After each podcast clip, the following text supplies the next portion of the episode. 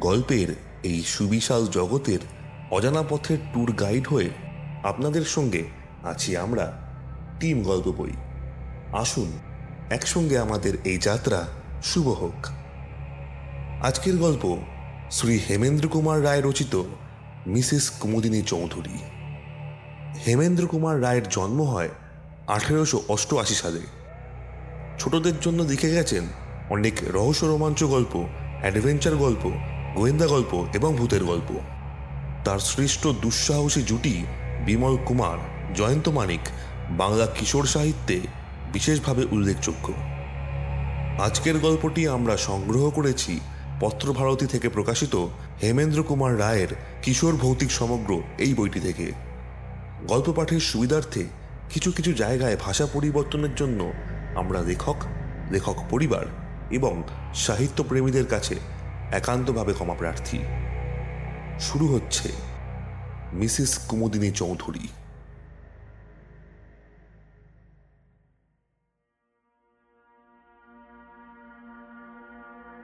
আমি ঔপন্যাসিক। কেবল এইটুকু বললেই সব বলা হয় না। আমি উপন্যাস লিখে টাকা রোজগার করি। অর্থাৎ আমি যদি উপন্যাস না লিখি, তাহলে আমার পেটও চলবে না। লেখা আমার পেশা। কিন্তু এ পেশা বুঝি আর চলে না। বাড়িতে রোজ এত লোকের ভিড়। মাসিকপত্রের সম্পাদকদের তাগাদা। চেনা অচেনা লোকের আনাগোনা। বন্ধু বান্ধবদের তাস দাবার আড্ডা। এইসব সামলাতে সামলাতেই প্রতিদিন কেটে যায়। যখন একলা হওয়ার সময় পাই, তখন আসে ঘুমের সময়। কাজেই কিছুদিনের জন্য কলকাতা ছাড়তে হলো। স্থির করলুম, অন্তত একখানা উপন্যাস না লিখে আমি কলকাতায় ফিরব না। বিদেশে নিশ্চয়ই বাসায় এত চেনা অচেনা লোকের ভিড় হবে না। সিধে চলে গেলুম ঝাঁঝা জংশনে। একখানি ছোটোখাটো বাংলো ভাড়া নিলুম। সকালেও বিকেলে বেরিয়ে বেড়াই দুপুরো সন্ধেবেলাটা কেটে যায় উপন্যাস লেখায়।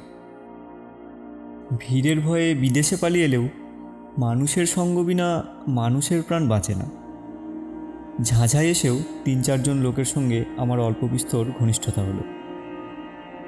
একজন হচ্ছেন মিসেস কুমোদিনী চৌধুরী। তিনি বিধবা। তার স্বামী পেশোয়ারে কাজ করতেন। স্বামীর মৃত্যুর পর তিনি ঝাঁঝায় এসে বাস করছেন। তার সন্তানাদি কেউ নেই। ধর্মে তিনি খ্রিশ্চান। আমার আর একজন নতুন বন্ধুর নাম অমূল্যবাবু। এ ভদ্রলোকের বয়স হবে বছর পঞ্চাশ। কলকাতার কোনো কলেজে প্রফেসরই করতেন। এখন অবকাশ নিয়ে এখানেই বসেই লেখাপড়া নিয়ে দিন কাটিয়ে দেন। অমূল্যবাবু পরলোক তত্ত্ব নিয়ে সারা জীবনই যথেষ্ট আলোচনা করেছেন। মৃত্যুর পরে জীবনের কি অবস্থা হয় তার মুখে সর্বদাই সে কথা শুনতে পাওয়া যায়।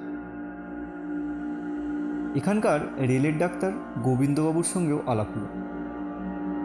তিনি খুব সাদাসিদে ভালো মানুষ লোক এবং সন্ধ্যা হলেই ভূতের ভয়ে কাতর হয়ে পড়ে সূর্যাস্তের পরে তিনি প্রাণ আনতেও অমূল্যবাবুর চৌকাট মারাতে রাজি নন। কারণ পাছে তাকে কাছে পেয়ে অমূল্যবাবু দু চারটে পরলোকের কাহিনী শুনিয়ে দেন। সেদিন সন্ধ্যার কিছু আগে আমি অমূল্যবাবুর সঙ্গে বসে বসে গল্প করছিলাম। কথা হচ্ছিল, পৃথিবীতে সত্যি সত্যি পিসাচের অস্তিত্ব আছে কি না? অমূল্যবাবুর বিশ্বাস, পৃথিবীতে সেকালেও পিসাচ ছিল, একালেও আছে। আমি জিজ্ঞাসা করলুম আচ্ছা পিসাচ কাকে বলে? অমূল্যবাবু বললেন প্রেত আত্মাদের আমাদের মতো দেহ নেই। এ কথা তুমি জানো। কিন্তু দেহ না থাকলেও দুষ্ট প্রেতাত্মাদের আকাঙ্ক্ষা প্রায় প্রবল হয়ে থাকে। কিন্তু দেহের অভাবে তারা সে আকাঙ্ক্ষা মেটাতে পারে না। তাই অনেক সময় দুষ্ট প্রেতাত্মারা মানুষের অরক্ষিত মৃতদেহের ভিতরে গিয়ে আশ্রয় নেয়। তখন সেই মরা মানুষ জ্যান্ত হয়ে ওঠে, জীবিত মানুষদের ধরে রক্ত শোষণ করে। এই জীবন্ত মৃতদেহগুলোই পিসাচ অমূল্যবাবু, এমন দৃঢ় বিশ্বাসের সঙ্গে কথাগুলি বললেন যে আমার গায়ে কাঁটা দিয়ে উঠল। আমি বললুম আচ্ছা প্রায়ই শুনতে পাই অমুক লোক রক্ত স্বল্পতায় মারা গিয়েছে। আপনি কি বলতে চান পিসাচরাই তাদের মৃত্যুর কারণ? অমূল্যবাবু বললেন। অনেক সময় হতেও পারে। আবার অনেক সময় নাও হতে পারে। ঠিক এই সময় মাঝবয়সী মোটা সোটা মিসেস কুমুদিনী দেবী অমূল্যবাবুর বাইরের ঘরে এসে ঢুকলেন। ঢুকেই তিনি হাসতে হাসতে বললেন কিসের গল্প হচ্ছে? আমি বললুম অমূল্যবাবু আমাকে ভয় দেখাবার চেষ্টা করছেন। কুমুদিনী একখানা চেয়ারের উপর বসে পড়লেন। ও ভূতের গল্প বুঝি? বেশ বেশ। ভূতের গল্প শুনে ভয় পেতে আমি ভালোবাসি। অমূল্যবাবু আমাকে একটা ভয়ানক ভূতের গল্প বলুন না। অমূল্যবাবু বললেন ভয়ানক ভূত কাকে বলে? আমি তা জানি না। তবে আজ আমি পিসাচের গল্প করছিলাম বটে কুমুদিনী খানিক্ষণ নীরবে অমূল্যবাবুর মুখের পানে তাকিয়ে রইলেন। তারপর ধীরে ধীরে বললেন আচ্ছা অমূল্যবাবু পিসাচের কথা সত্যিই আপনি বিশ্বাস করেন কি? অমূল্যবাবু গম্ভীর স্বরে বললেন সত্যি বিশ্বাস করি। খালি তাই নয়। আমার ধারণা সম্প্রতি এই ঝাঁঝাতেই বোধ হয় পিসাচের উপদ্রব শুরু হয়েছে। আমি সচমকে অমূল্যবাবুর মুখের দিকে মুখ তুলে তাকালাম। কুমুদিনীরও মুখ ভয়ে ম্লান হয়ে গেছে। কিন্তু সে ভাবটা সামলে নিয়ে বললেন আপনার এমন গাঁজাখুরি ধারণার কারণ কি শুনি? অমূল্যবাবু স্থিরভাবেই বললেন সম্প্রতি এখানে রক্ত স্বল্পতা রোগে মৃত্যুর হার বড় বেড়ে উঠেছে। এর কোনো যুক্তিসঙ্গত কারণ খুঁজে পাওয়া যায় না। কুমুদিনী উচ্চস্বরে হাসতে হাসতে উঠে দাঁড়িয়ে বললেন বেশ তো অমূল্যবাবু আপনি একটা পিসাজকে বন্দি করবার চেষ্টা করুন না। অমূল্যবাবু দৃঢ় স্বরে বললেন হ্যাঁ সেই চেষ্টাই করব। ভূত না মানলেও ভূতের ভয় যে ছাড়ে না। অমূল্যবাবুর ওখান হতে সেদিন আস্তে আস্তে সেই প্রমাণটা ভালো করেই পেলেন। সন্ধ্যার অন্ধকারে ভিতর দিয়ে ফিরতে ফিরতে প্রত্যেক আনাচে কানাচে মনে হতে লাগল, যেন সত্য সত্যই কেউ জীবন্ত মৃতদেহ আমার দিকে লক্ষ্য স্থির করে নীরবে দাঁড়িয়ে আছে।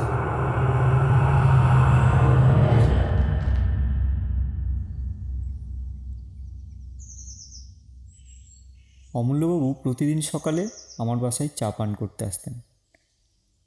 সেদিন সকালেও বাংলোর বারান্দায় বসে আমরা দুজন চা পান করছি। এমন সময় দেখলুম সামনের পথ দিয়ে ডাক্তার গোবিন্দবাবু কোথায় যাচ্ছেন।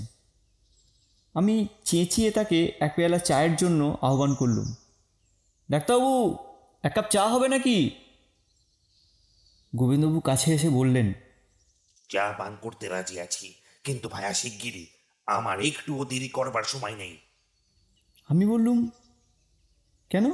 আপনার এত তাড়াতাড়ি কিসের? গোবিন্দবাবু বললেন। মিসেস কুমুদিনী চৌধুরীর মাদির ছেদের ভারী অসুখ বোধ হয় বাঁচবে না। জিজ্ঞাসা করলুম কি অসুখ? যা শুনেছি অ্যানিমিয়া বলেই মনে হচ্ছে। অমলবাবু চা পান করতে করতে হঠাৎ পেয়ালাটা টেবিলের উপর নাবিয়ে রেখে বললেন ডাক্তার ঝাঁঝায় এত অ্যানিমিয়ার বাড়াবাড়ির কারণ কি বলতে পারো? গোবিন্দবাবু বললেন না কিন্তু এই রোগের এত বাড়াবাড়ি দেখে আমি অত্যন্ত আশ্চর্য হয়ে গেছি। অমূল্যবাবু চেয়ার ছেড়ে উঠে দাঁড়িয়ে বললেন মিসেস কুমুদিনী চৌধুরীর মাদির ছেলেকে আমি জানি। তার নাম গদাধর। সে রোজ আমাকে ফুল দিয়ে যায়। তিন দিন আগেও তাকে আমি দেখেছি জোয়ান সমর্থ ছেলে। আর তুমি বলছো, ডাক্তার, এর মধ্যেই তার অবস্থা খারাপ হয়ে পড়েছে? অ্যানিমিয়া রোগে এত তাড়াতাড়ি কারোর অবস্থা খারাপ হয় না। চলো, ডাক্তার, তোমার সঙ্গে আমরাও গিয়ে গদাধরকে একবার দেখে আসি। আমার বাংলো থেকে মিসেস চৌধুরীর বাংলোয় যেতে চার পাঁচ মিনিটের বেশি সময় লাগে না। মিসেস চৌধুরীর বাগানের এক কোণে মালির ঘর। আমরা সকলে সেখানে গিয়ে উপস্থিত হলুম। ঘরের ভেতরে একপাশে বুড়ো মালি মাথায় হাত দিয়ে ম্লান মুখে বসে আছে। গদাধর শুয়ে আছে একখানা চৌকির ওপরে। তার মুখ এমন বিবর্ণ ও রক্তশূন্য যে দেখলেই মনে হয় মৃত্যুর আর বেশি দেরি নেই। ডাক্তারবাবু তাকে পরীক্ষা করে চুপি চুপি আমাদের বললেন আজকের রাত বোধ হয় কাটবে না। অমূল্যবাবু গদাধরের পাশে গিয়ে বসলেন। তারপর রোগীর গায়ের কাপড়টা খুলে তীক্ষ্ণ দৃষ্টিতে কি দেখতে লাগলেন খানিকক্ষণ পরে গদাধরের গলা ও বুকের মাঝখানে একটা জায়গার দিকে আঙুল দিয়ে নির্দেশ করে বললেন ডাক্তার এটা কিসের দাগ? গোবিন্দবাবু বললেন ওটা ক্ষতচিহ্ন বোধহয় তো মনে হচ্ছে। যা নোংরা ঘর ইঁদুর টিঁদুর কামড়েছে বোধ হয় অমূল্যবাবু গদাধরের বাপকে ডেকে জিজ্ঞাসা করলেন তোমার ছেলেকে সেবা করে কে? বুড়ো মালি বললেন বাবু গিন্নিমা গদাধরকে বড় ভালোবাসেন বাবু। ঠিক নিজের ছেলের মতন ভালোবাসেন। ওকে দেখাশোনা করেন তিনি। ওর জন্য দিনে তার বিশ্রাম নেই রাতে ঘুম নেই বাবু। অমূল্যবাবু উঠে দাঁড়িয়ে দৃঢ় স্বরে বললেন না রোগীর ভালো রকম সেবা যত্ন হচ্ছে না। গদাধরকে আমি আমার বাড়ি নিয়ে যাব। ডাক্তার, তোমার রেলের দু চারজন কুলিকে ডাকো। গদাধরকে তারা এখনই আমার বাড়ি নিয়ে চলুক। আমার বিশ্বাস, একে আমি নিশ্চয়ই বাঁচাতে পারব। অমূল্যবাবুর এই অদ্ভুত বিশ্বাসের কারণ কি আমরা বুঝতে পারলুম না। রোগ হয়েছে রোগীর দেহে। এ বাড়ি থেকে ও বাড়ি নিয়ে গেলে তার কী উপকার হতে পারে? যাই হোক, তার কথা মতোই কাজ করা হলো। গদাধরকে যখন বাগানের ভেতর দিয়ে নিয়ে যাওয়া হচ্ছে সেই সময় মিসেস কুমুদিনী তার বাংলোর বারান্দায় দাঁড়িয়েছিলেন। আমাদের দেখে নেমে এসে তিনি বিস্মিত স্বরে বললেন এ- কি ব্যাপার? গদাধরকে কোথায় নিয়ে যাওয়া হচ্ছে? অমূল্যবাবু বললেন আমার বাড়িতে। এখানেও ঠিকমতো সেবা আর চিকিৎসা হচ্ছে না। কুমুদিনীর দুই চোখে একটা ক্রোধের ভাব ফুটে উঠেই আবার মিলিয়ে গেল।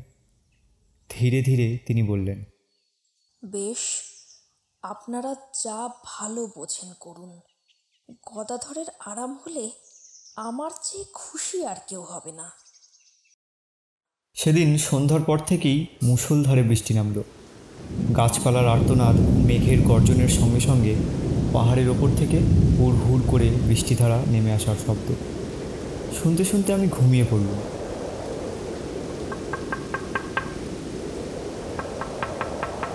অনেক রাতে অচম্বিতে আমার ঘুম ভেঙে গেল। অন্ধকারে ধর্মড়িয়ে বিছানার উপর উঠে বসে মনে হলো জানালার সার্সির উপরে বাইরে থেকে ঠক ঠক করে কে যেন আওয়াজ করছে। প্রথমটা ভাবলুম আমার মনের ভুল। বাইরে তখনও সমান্তরে বৃষ্টি ঝরছে। বাজ ডাকছে ও ঝড় হই হই করছে। এমন দুর্যোগে সার্সির উপরে করাঘাত করতে কে আসবে? হয়তো ঝোড়ো হাওয়া ঘরের ভেতরে ঢুকতে চায়। আবার বিছানার উপর শুয়ে পড়ল। কিন্তু সঙ্গে সঙ্গে তখনই সার্সির উপরে আবার শব্দ হলো।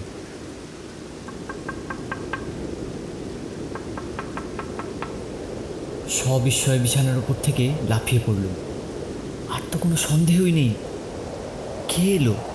এই বন জঙ্গল পাহাড়ের দেশে এই ঝড় বৃষ্টির অন্ধকারে কে আমার ঘরে ঢুকতে চায়? অজানা বিদেশ বলে শোবার সময় বালিশের তলায় রোজই একটা টর্চ রেখে দিতাম টপ করে টর্চটা তুলে নিয়েই জেলে জানালার উপরে আলোটা ফেললুম। সেই তীব্র আলোকে দেখলুম, বন্ধ সার্সির উপর দুই হাত ও মুখ রেখে দাঁড়িয়ে আছে এক অদ্ভুত মূর্তি। ঝোড়ো হাওয়ায় রাশি রাশি কালো চুল এসে তার সারা মুখখানা আচ্ছন্ন করে ফেলেছে, আর সেই চুলের ফাঁক দিয়ে আগুনের মতো দপদপ করে জ্বলছে তার দুটি বিস্ফারিত চক্ষু। পর মুহূর্তেই মুখখানা আলোক রেখার ভেতর থেকে স্যাত করে সরে গেল।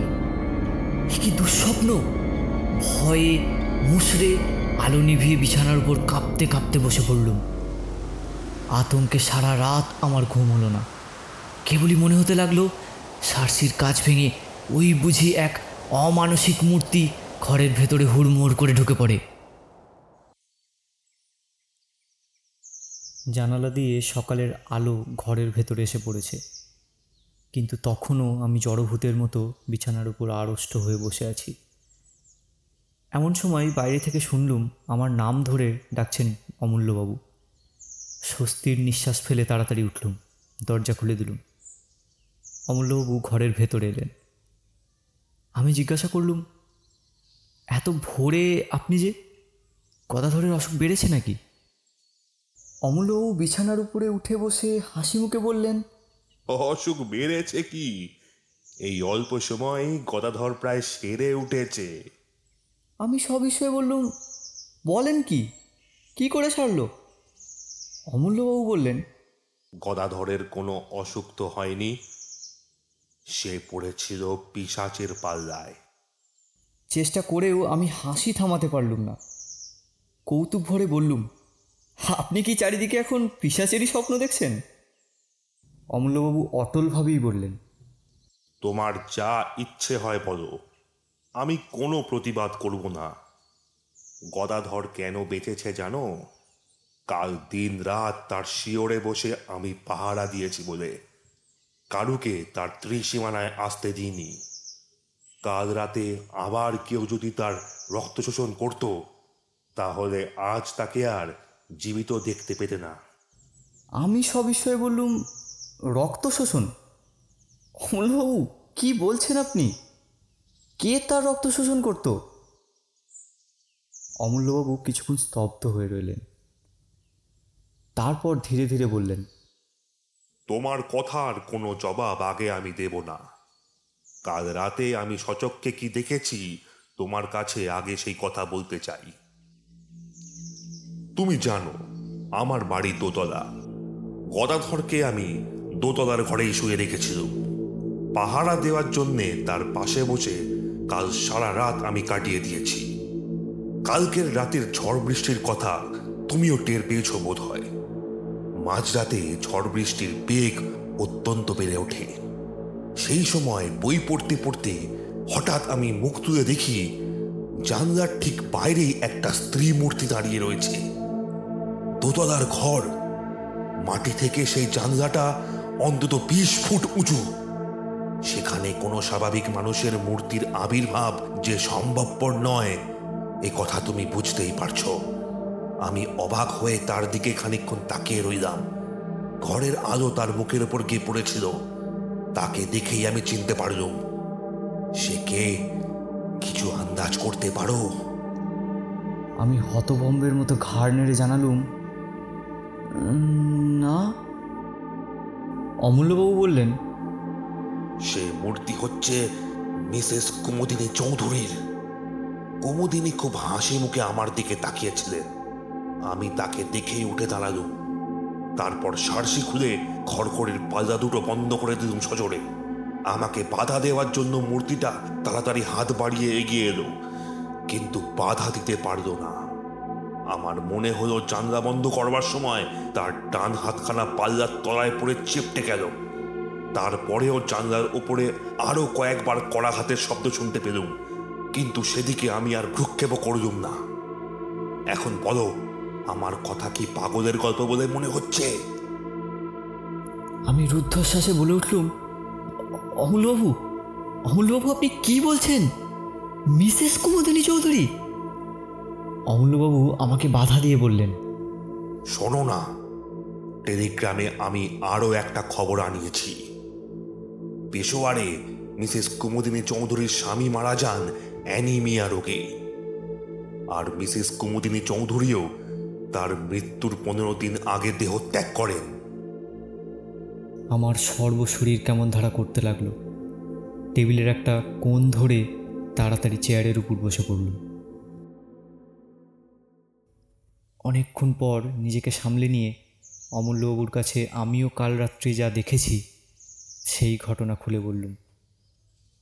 অমূল্যবাবু কি বলতে যাচ্ছিলেন? কিন্তু হঠাৎ দরজার দিকে তাকিয়ে থেমে গেলেন। ফিরে দেখলুম বাংলোর সিঁড়ি দিয়ে বারান্দায় উঠে এলেন মিসেস কুমুদিনী চৌধুরী। তাকে দেখেই সর্বপ্রথমে আমার চোখ পড়ল তার ডান হাতের দিকে। তার ডান হাতে ব্যান্ডেজ বাঁধা। কুমুদিনীও আস্তে আস্তে অমূল্যবাবুকে আমার ঘরে দেখেই থমকে দাঁড়িয়ে পড়লেন। তার মুখে চোখে এমন একটা অমানসিক বিশ্রী ভাব জেগে উঠল যা কোনোদিন কোনো মানুষের মুখেই আমি লক্ষ্য করিনি। তারপরই দিকবিদিক জ্ঞান হারিয়ে তীরের মতো তিনি বারান্দার উপর থেকে নেমে সেই রকম বেগেই সামনের দিকে ছুটে চললেন। আমি দ্রুত পদে এগিয়ে গিয়ে চেঁচিয়ে উঠলুম, মিসেস চৌধুরী, সাবধান! ট্রেন কিন্তু আমার মুখের কথা মুখেই রইল। আমার বাংলোর সামনে দিয়ে যে রেলপথ চলে গেছে, কুমুদিনী তার উপরে গিয়ে দাঁড়াতে না দাঁড়াতেই একখানা ইঞ্জিন হুড়মুড় করে এসে একেবারে তার দেহের উপরে এসে পড়ল।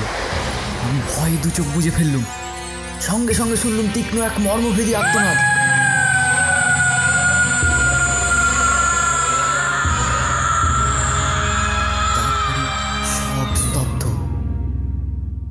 খানিকক্ষণ আচ্ছন্নের মতো দাঁড়িয়ে রইলাম।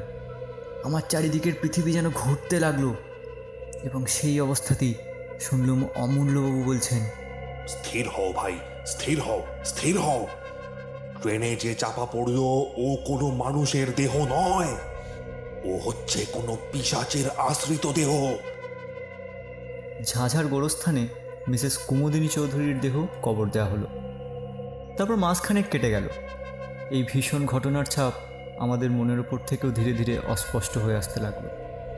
কিন্তু এই ঘটনার সঙ্গে জড়িত একটা বিষয় সম্বন্ধে এখনও কারোর মনের ধাঁধা ঘুচল না। ঝাঝায় রক্ত স্বল্পতা রোগের বাড়াবাড়ি এখনও কমল না কেন? তাই নিয়ে প্রায়ই আমাদের মধ্যে আলোচনা হতো। অমূল্যবাবু পর্যন্ত ধাঁধায় পড়ে গেছেন। তিনিও মাঝে মাঝে আশ্চর্য হয়ে বলেন, তাই তো হে রক্ত স্বল্পতা রোগটা এখানে সংক্রামক হয়ে দাঁড়াল নাকি? এর কারণ তো কিছুই বুঝতে পারা যাচ্ছে না।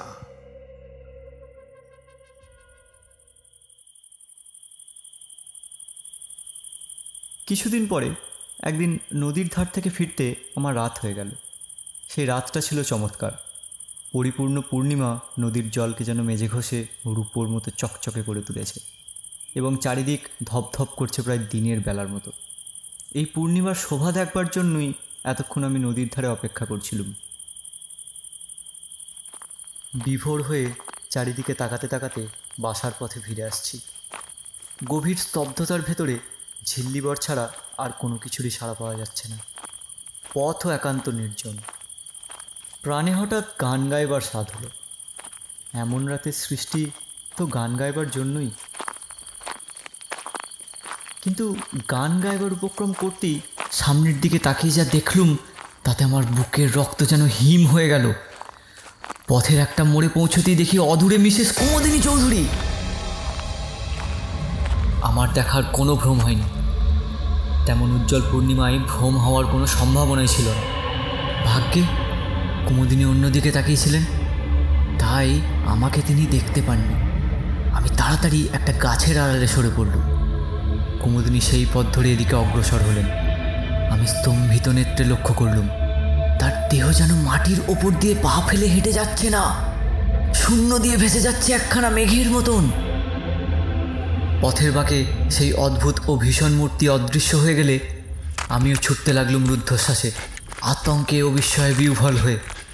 ছুটতে ছুটতে একেবারে অমূল্যবাবুর বাড়িতে। অমূল্যবাবু বৈঠকখানায় একলা বসে বই পড়ছিলেন। হঠাৎ আমাকে সেইভাবে সেখানে পড়তে দেখে নির্বাক বিস্ময়ে আমার দিকে মুখ তুলে তাকিয়ে রইলেন। আমি প্রায় রুদ্ধস্বরে বলে উঠলুম মিসেস চৌধুরী মিসেস চৌধুরী অমূল্যবাবু এইমাত্র মিসেস চৌধুরীকে দেখতে পেলাম। অমূল্যবাবু সিধে হয়ে উঠে দাঁড়িয়ে বসলেন। তার মানে? আমি হাঁপাতে হাঁপাতে বললাম নদীর নদীর পথ দিয়ে আমি ফিরে আসছিলুম। মিসেস কুমদিনী চৌধুরী প্রায় আমার পাশ দিয়ে চলে গেলেন। তুমি ঠিক দেখেছ আপনাকে যেমন ঠিক দেখছি তাকেও ঠিক তেমনই দেখেছি। ওটো ওটো ওটো আর দেরি নয় এখনই আমার সঙ্গে চলো। এখন কোনো কথা জিজ্ঞেস করো না। অমূল্যবাবু হাত ধরে আমাকে টেনে নিয়ে দ্রুত পদে ঘর থেকে বেরিয়ে এলেন। তারপর বাগানের কোণ থেকে একটা শাবল ও একখানা কোদাল তুলে নিয়ে কোদালখানা আমার হাতে দিয়ে বললেন এসো তাড়াতাড়ি এসো। আমি যন্ত্রচালিতের মতন তার সঙ্গে চললুম। আবার সেই নদীর পথ। চারিদিক তেমনই নিবিড় ও নির্জন। আকাশে তেমনই স্বপ্নময় চাঁদের হাসি। নিবিড় বন জঙ্গল ও পাহাড়ের পর পাহাড় দাঁড়িয়ে আছে যেন ছবিতে আঁকা। কিন্তু সেসব দৃশ্য দেখার মতো মনের অবস্থা তখন আমার ছিল না। আমার প্রাণ থেকে সমস্ত কবিত্ব তখন কর্পূরের মতন উবে গিয়েছিল। ঘাসের উপর বড় বড় গাছের ছায়া নড়ছে, আর আমি চমকে চমকে উঠছি, নিস্তব্ধতা বিদীর্ণ করে একটা পেঁচা চেঁচিয়ে উঠল শিউরে উঠে আমি ভাবলুম, ঝোপের ঝাড়ে আড়ালে আবছায় যেসব অশরীরী দুষ্ট আত্মা রক্ত রক্ততৃষ্ণায় উন্মুক্ত হয়ে আছে, ওই নিশাচর পাখিটা যেন তাদেরই সাবধান করে জানিয়ে দিলে, তোমরা প্রস্তুত হও, পৃথিবীর শরীরী প্রাণী আসছে। ওই তো ঝাঁঝার গোরস্থান। কবরের পর কবর সারি সারি দেখা যাচ্ছে। তাদের উপরে ইটের বা পাথরের গাঁথুনি, পাশ থেকে নদীর জলের তান ভেসে আসছে অশ্রান্ত তালে। আমার মনে হলো, এতক্ষণ ওই সব কবরের পাথরের উপর যেসব ছায়াদেহ বসে বসে রাত্রি যাপন করছিল, অচম্বিতে জীবিত মানুষের আবির্ভাবে অন্তরালে গিয়ে নদীর সঙ্গে সুর মিলিয়ে তারা ভয়াবহ কানাকানি করছে। একটা ঝোপের ভেতর আমাকে টেনে নিয়ে গিয়ে অমূল্যবাবু বললেন, এইখানে স্থির হয়ে লুকিয়ে বসে থাকি। এসো, তাড়াতাড়ি এসো। সাবধান। কোনো কথা বলো না। সারা রাত সেখানেই আড়ষ্ট হয়ে দুজনে বসে রইলুম। সেদিনকার সে রাতটা আর পৃথিবীর রাত বলে মনে হলো না।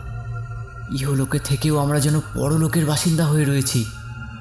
চাঁদ পশ্চিম আকাশের শেষ প্রান্তে। পূর্ব দিকে ধীরে ধীরে যেন মৃত রাত্রির বুকে রক্ত ঝরে পড়তে লাগল। ভোর হচ্ছে। হঠাৎ অমূল্যবাবু আমার গা টিপলেন। চমকে ফিরে দেখি নিবিড় বনের ভেতর থেকে মেঘের মতো গতিতে এক অপার্থিব নারী মূর্তি বেরিয়ে আসছে। মিসেস কুমোদিনী চৌধুরী!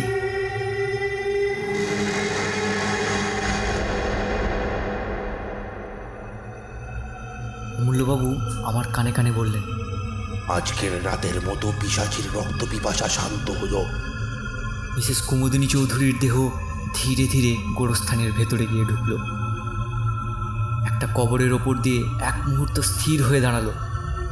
তারপর আচমকা শূন্যে দুই হাত তুলে এক প্রচণ্ড তীক্ষ্ণ স্তরে করে অট্টমস্ত করে উঠল যে আমার সমস্ত বুকটা যেন বরফের মতো ঠান্ডা হয়ে গেল। সে কি পৈশাচিক শীতল হাসি? তারপর দেখলুম তার দেহটা ধীরে ধীরে মাটির ভেতর নেমে যাচ্ছে। খানিক পরই সে একেবারে অদৃশ্য হয়ে গেল। পূর্ব আকাশে সূর্যের প্রথম ছটা জেগে উঠল।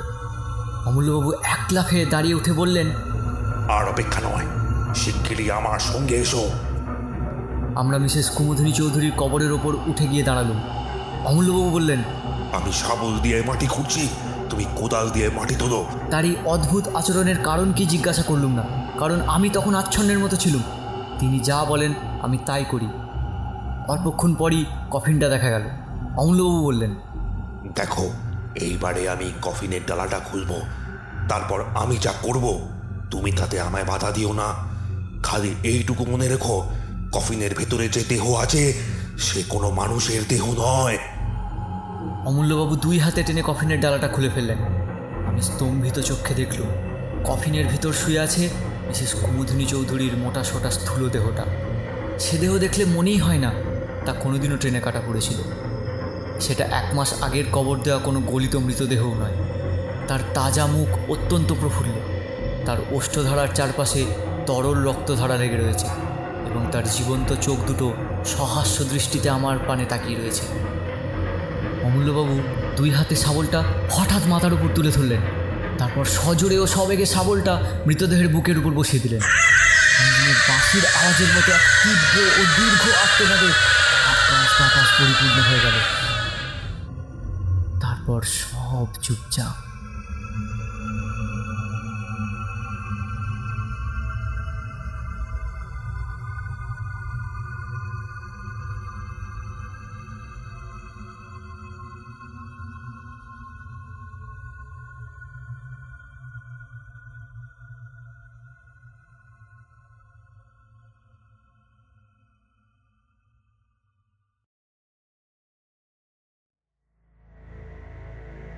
এতক্ষণ শুনছিলেন মিসেস কুমুদিনী চৌধুরী।